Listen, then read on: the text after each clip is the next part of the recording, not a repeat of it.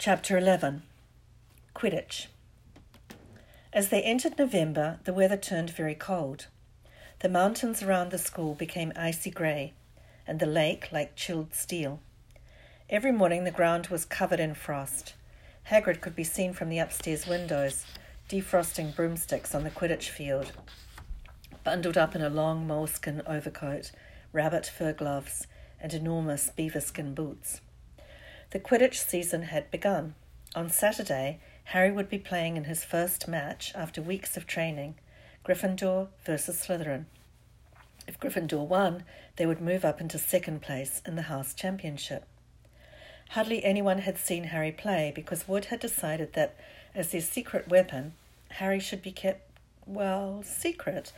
But the news that he was playing Seeker had leaked out somehow, and Harry didn't know which was worse people telling him he'd be brilliant, or people telling him they'd be running around underneath him holding a mattress. It was really lucky that Harry now had Hermione as a friend. He didn't know how he would have gotten through all of his homework without her, what with all the last minute Quidditch practice Wood was making them do. She had also lent him Quidditch Through the Ages, which turned out to be a very interesting read. Harry learned that there were 700 ways of committing a Quidditch foul, and that all of them had happened during a World Cup match in 1473. That Seekers were usually the smallest and fastest players, and that most serious Quidditch accidents seemed to happen to them. That although people rarely died playing Quidditch, referees had been known to vanish and turn up months later in the Sahara Desert. Hermione had become a bit more relaxed about breaking rules since Harry and Ron had saved her from the mountain troll, and she was much nicer for it. The day before Harry's first Quidditch match, the three of them were out in the freezing courtyard during break, and she had conjured them up a bright blue fire that could be carried around in a jam jar. They were standing with their backs to it, getting warm, when Snape crossed the yard. Harry noticed at once that Snape was limping. Harry, Ron, and Hermione moved closer together to block the fire from view. They were sure it wouldn't be allowed. Unfortunately, something about their guilty faces caught Snape's eye. He limped over. He hadn't seen the fire, but he seemed to be looking for a reason to tell them off anyway. What's that you've got there, Potter? It was Quidditch through the ages, Harry showed him. Library books are not to be taken outside the school, said Snape. Give it to me. Five points from Gryffindor. He's just made that rule up, Harry muttered angrily as Snape limped away. Wonder what's wrong with his leg. Dunno, but I hope it's really hurting him, said Ron bitterly. The Gryffindor common room was very noisy that evening. Harry, Ron, and Hermione sat together next to a window. Hermione was checking Harry and Ron's charms homework for them. She would never let them copy. How will you learn? But by asking her to read it through, they got the right answers anyway. Harry felt restless. He wanted Quidditch through the ages back to take his mind off his nerves about tomorrow. Why should he be afraid of Snape? Getting up, he told Ron and Hermione he was going to ask Snape if he could have it. Better you than me, they said together, but Harry had an idea that Snape wouldn't refuse if there were other teachers listening. He made his way down to the staff room and knocked. There was no answer. He knocked again. Nothing. Perhaps Snape had left the book in there. It was worth a try. He pushed the door ajar and peered inside, and a horrible scene met his eyes. Snape and Filch were inside alone. Snape was holding his robes above his knees. One of his legs was bloody and mangled. Filch was handing Snape bandages. Blasted thing, Snape was saying. How are you supposed to keep your eyes on all three heads at once? Harry tried to shut the door quietly, but Potter! Snape's face was twisted with fury as he dropped his robes quickly to hide his leg. Harry gulped. I just wondered if I could have my book back. Get out! Get out! Harry left before Snape could take any more points from Gryffindor. He sprinted back upstairs. Did you get it? Ron asked as Harry joined them. What's the matter? In a low whisper, Harry told them what he'd seen. You know what this means, he finished breathlessly. He tried to get past that three headed dog at Halloween. That's where he was going when we saw him. He's after whatever it's guarding, and I'd bet my broomstick he let that troll in to make a diversion. Hermione's eyes were wide. No, he wouldn't, she said. I know he's not very nice, but he wouldn't try and steal something Dumbledore was keeping safe.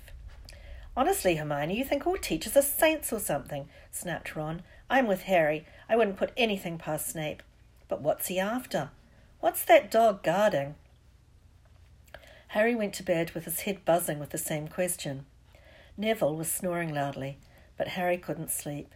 He tried to empty his mind. He needed to sleep. He had to. He had his first Quidditch match in a few hours. But the expression on Snape's face when Harry had seen his leg wasn't easy to forget. The next morning dawned very bright and cold. The great hall was full of the delicious smell of fried sausages and the cheerful chatter of everyone looking forward to a good Quidditch match. You've got to eat some breakfast. I don't want anything. Just a bit of toast, wheedled Hermione. I'm not hungry. Harry felt terrible. In an hour's time, he'd be walking onto the field. Harry, you need your strength, said Seamus Finnigan. Seekers are always the ones who get clobbered by the other team. Thanks, Seamus, said Harry, watching Seamus pile ketchup on his sausages. By eleven o'clock, the whole school seemed to be out in the stands around the Quidditch pitch. Many students had binoculars. The seats might be raised high in the air, but it was still difficult to see what was going on sometimes. Ron and Hermione joined Neville, Seamus, and Dean the West Ham fan up in the top row. As a surprise for Harry, they had painted a large banner on one of the sheets Scabbers had ruined. It said Potter for President, and Dean, who was good at drawing, had done a large Gryffindor lion underneath. Then Hermione had performed a tricky little charm so that the paint flashed different colours. Meanwhile, in the locker room, Harry and the rest of the team were changing into their scarlet Quidditch robes. Slytherin would be playing in green. Wood cleared his throat for silence. Okay, men, he said. And women, said Chaser, Angelina Johnson. And women, Wood agreed. This is it. The big one, said Fred Weasley. The one we've all been waiting for, said George. We know Oliver's speech by heart, Fred told Harry. We were on the team last year. Shut up, you two, said Wood. This is the best team Gryffindor's had in years. We're going to win, I know it. He glared at them all, as if to say, or else. Right, it's time. Good luck, all of you. Harry followed Fred and George out of the locker room, and hoping his knees weren't going to give way, walked onto the field to loud cheers. Madame Hooch was refereeing. She stood in the middle of the field, waiting for the two teams, her broom in her hand. Now, I want a nice fair game, all of you, she said once they were all gathered around her. Harry noticed that she seemed to be speaking particularly to the Slytherin captain, Marcus Flint, a sixth year. Harry thought Flint looked as if he had some troll blood in him. Out of the corner of his eye, he saw the fluttering banner high above, flashing Potter for president over the crowd. His heart skipped. He felt braver. Mount your brooms, please. Harry clambered onto his Nimbus 2000. Madame Hooch gave a loud blast on her silver whistle. Fifteen brooms rose up, high, high into the air. They were off, and the quaffle is taken immediately by Angelina Johnson of Gryffindor. What an excellent chaser that girl is, and rather attractive too. Jordan! Sorry, Professor. The Weasley twins' friend, Lee Jordan, was doing the commentary for the match, closely watched by Professor McGonagall. And she's really bolting along up there. A neat pass to Alicia Spinnet. A good find of Oliver Wood's last year, only a reserve. Back to Johnson. And no, the Slytherins have taken the quaffle. Slytherin captain Marcus Flint gains the quaffle and off he goes. Flint flying like an eagle up there. He's going to. Nope! Stopped by an excellent move by Gryffindor keeper Wood, and the Gryffindors take the quaffle. That's Chaser Katie Bell of Gryffindor there. Nice dive around Flint, off up the field, and ouch! That must have hurt. Hit in the back of the head by a bludger.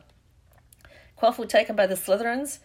That's Adrian Pucey speeding off towards the goalpost, but he's blocked by a second bludger. Sent his way by Fred or George Weasley, can't tell which. Nice play by the Gryffindor beater anyway. And Johnson back in possession of the quaffle. A clear field ahead, and off she goes. She's really flying. Dodges a speeding bludger. The goalposts are ahead. Come on now, Angelina. Keeper Bletchley dives, misses. Gryffindor score! Gryffindor cheers filled the cold air with howls and moans from the Slytherins. Budge up there, move along. Hagrid! Ron and Hermione squeezed together to give Hagrid enough space to join them. Been watching from the hut, said Hagrid, patting a large pair of binoculars round his head, but it isn't the same as being in the crowd. No sign of the snitch yet, eh? Nope, said Ron. Harry hasn't had much to do yet. Kept out of trouble, though, that's something, said Hagrid, raising his binoculars and peering skyward at the speck that was Harry. Way up above them, Harry was gliding over the game, squinting about for some sign of the snitch. This was part of his and Wood's game plan. Keep out of the way until you keep sight, of, catch sight of the snitch, Wood had said. We don't want you attacked before you have to be. When Angelina had scored, Harry had done a couple of loop de loops to let off his feelings. Now he was back staring around for the snitch. Once he caught sight of a flash of gold, but it was just a reflection from one of the Weasleys' wristwatches. And once a bludger decided to come pelting his way, more like a cannonball than anything. But Harry dodged it, and Fred Weasley came chasing after it. All right there, Harry, he had time to yell as he beat the bludger furiously toward Marcus Flint. Slytherin in possession, Lee Jordan was saying. Chase a Pucey ducks two bludgers, two Weasleys, and Chaser Bell and speeds towards it. Wait a moment, was that the snitch? A murmur ran through the crowd as Adrian Pucey dropped the quaffle, too busy looking over his shoulder at the flash of gold that had passed his left ear. Harry saw it. In a great rush of excitement, he dived downward after the streak of gold. Slytherin seeker Terence Higgs had seen it too. Neck and neck, they hurtled toward the snitch. All the chasers seemed to have forgotten what they were supposed to be doing as they hung in midair to watch. Harry was faster than Higgs. He could see the little round ball. Wings fluttering, darting up ahead, he put on an extra spurt of speed. Wham! A roar of rage echoed from the Gryffindors below. Marcus Flint had blocked Harry on purpose, and Harry's broom spun off course, Harry holding on for dear life. Foul! screamed the Gryffindors. Madam Hooch spoke angrily to Flint and then ordered a free shot at the goalposts for Gryffindor. But in all the confusion, of course, the golden snitch had disappeared from sight again. Down in the stands, Dean Thomas was yelling, Send him off, Ref! Red card! What are you talking about, Dean? said Ron. Red card, said Dean furiously. In soccer, you get shown the red card and you're out of the game. But this isn't soccer, Dean, Ron reminded him. Hagrid, however, was on Dean's side. They ought to change the rules. Flint could have knocked Harry out of the air. Lee Jordan was finding it difficult not to take sides. So, after that obvious and disgusting bit of cheating, Jordan, growled Professor McGonagall. I mean, after that open and revolting foul, Jordan, I'm warning you. All right, all right. Flint nearly kills the Gryffindor seeker, which could happen to anyone, I'm sure. So, a penalty to Gryffindor taken by Spinnet, who puts it away, no trouble, and we continue play. Gryffindor still in possession. It was as Harry dodged another bludger, which went spinning dangerously past his head, that it happened. His broom gave a sudden, frightening lurch. For a split second, he thought he was going to fall. He gripped the broom tightly with both his hands and knees. He'd never felt anything like that. It happened again. It was as though the broom was trying to buck him off. But Nimbus 2000s did not suddenly decide to buck their riders off. Harry tried to turn back toward the Gryffindor goalposts. He had half a mind to ask Wood to call time out, and then he realized that his broom was completely out of his control. He couldn't turn it. He couldn't direct it at all. It was zigzagging through the air, and every now and then making violent swishing movements that almost unseated him. Lee was still commentating. Slytherin in possession. Flint with the quaffle. Passes Spinnet. Passes bell. Hit hard in the face by a bludger. Hope it broke his nose. Only joking, Professor. Slytherin score. Oh no! The Slytherins were cheering. No one seemed to have noticed that Harry's broom was behaving strangely. It was carrying him slowly higher, away from the game, jerking and twitching as it went. Dunno what Harry thinks he's doing, Hagrid mumbled. He stared through his binoculars. If I didn't know better, I'd say he'd lost control of his broom. But he can't have. Suddenly, people were pointing up at Harry all over the stands. His broom had started to roll over and over, with him only just managing to hold on. Then the whole crowd gasped. Harry's broom had given a wild jerk, and Harry swung off it. He was now dangling from it, holding on with only one hand. Did something happen to it when Flint blocked him? Seamus whispered. Can't have, Hagrid said, his voice shaking. Can't nothing interfere with a broomstick except powerful dark magic. No kid could do that to a Nimbus 2000. At these words, Hermione seized Hagrid's binoculars, but instead of looking up at Harry, she started looking frantically at the crowd. What are you doing? moaned Ron, grey faced. I knew it, Hermione gasped. Snape, look. Ron grabbed the binoculars. Snape was in the middle of the stands opposite them. He had his eyes fixed on Harry and was muttering non-stop under his breath. He's doing something, jinxing the broom, said Hermione. What shall we do? Leave it to me. Before Ron could say another word, Hermione had disappeared. Ron turned the binoculars back on Harry. His broom was vibrating so hard it was almost impossible for him to hang on much longer. The whole crowd was on its feet, watching, terrified, as the Weasleys flew up to try and pull Harry safely onto one of their brooms, but it was no good. Every time they got near him, the broom would jump higher still. They dropped lower and circled beneath him, obviously hoping to catch him if he fell. Marcus Flint seized the quaffle and scored five times without anyone noticing. Come on, Hermione, Ron muttered desperately. Hermione had fought her way across to the stand where Snape stood and was now racing along the row behind him. She didn't even stop to say sorry as she knocked Professor Quirrell head first onto the row in front. Reaching Snape, she crouched down, pulled out her wand, and whispered a few well chosen words. Bright blue flames shot from her wand onto the hem of Snape's robes. It took perhaps thirty seconds for Snape to realize that he was on fire. A sudden yelp told her she had done her job. Scooping the fire off him into a little jar in her pocket, she scrambled back along the row. Snape would never know what had happened. It was enough. Up in the air, Harry was suddenly able to clamber back onto his broom. Neville, you can look, Ron said. Neville had been sobbing into Hagrid's jacket for the last five minutes. Harry was speeding toward the ground when the crowd saw him clap his hand to his mouth as though he was about to be sick. He hit the field on all fours, coughed, and something gold fell into his hand. I've got the snitch, he shouted, waving it above his head and that game ended in complete confusion. He didn't catch it! He nearly swallowed it! Flint was still howling twenty minutes later. But it made no difference. Harry hadn't broken any rules, and Lee Jordan was still happily shouting the results. Gryffindor had won by 170 points to 60. Harry heard none of this, though. He was being made a cup of strong tea back in Hagrid's hut with Ron and Hermione. It was Snape, Ron was explaining. Hermione and I saw him. He was cursing your broomstick, muttering. He wouldn't take his eyes off you. Rubbish, said Hagrid, who hadn't heard a word of what had gone on next to him in the stands. Why would Snape do something like that? Harry, Ron, and Hermione looked at one another, wondering what to tell him.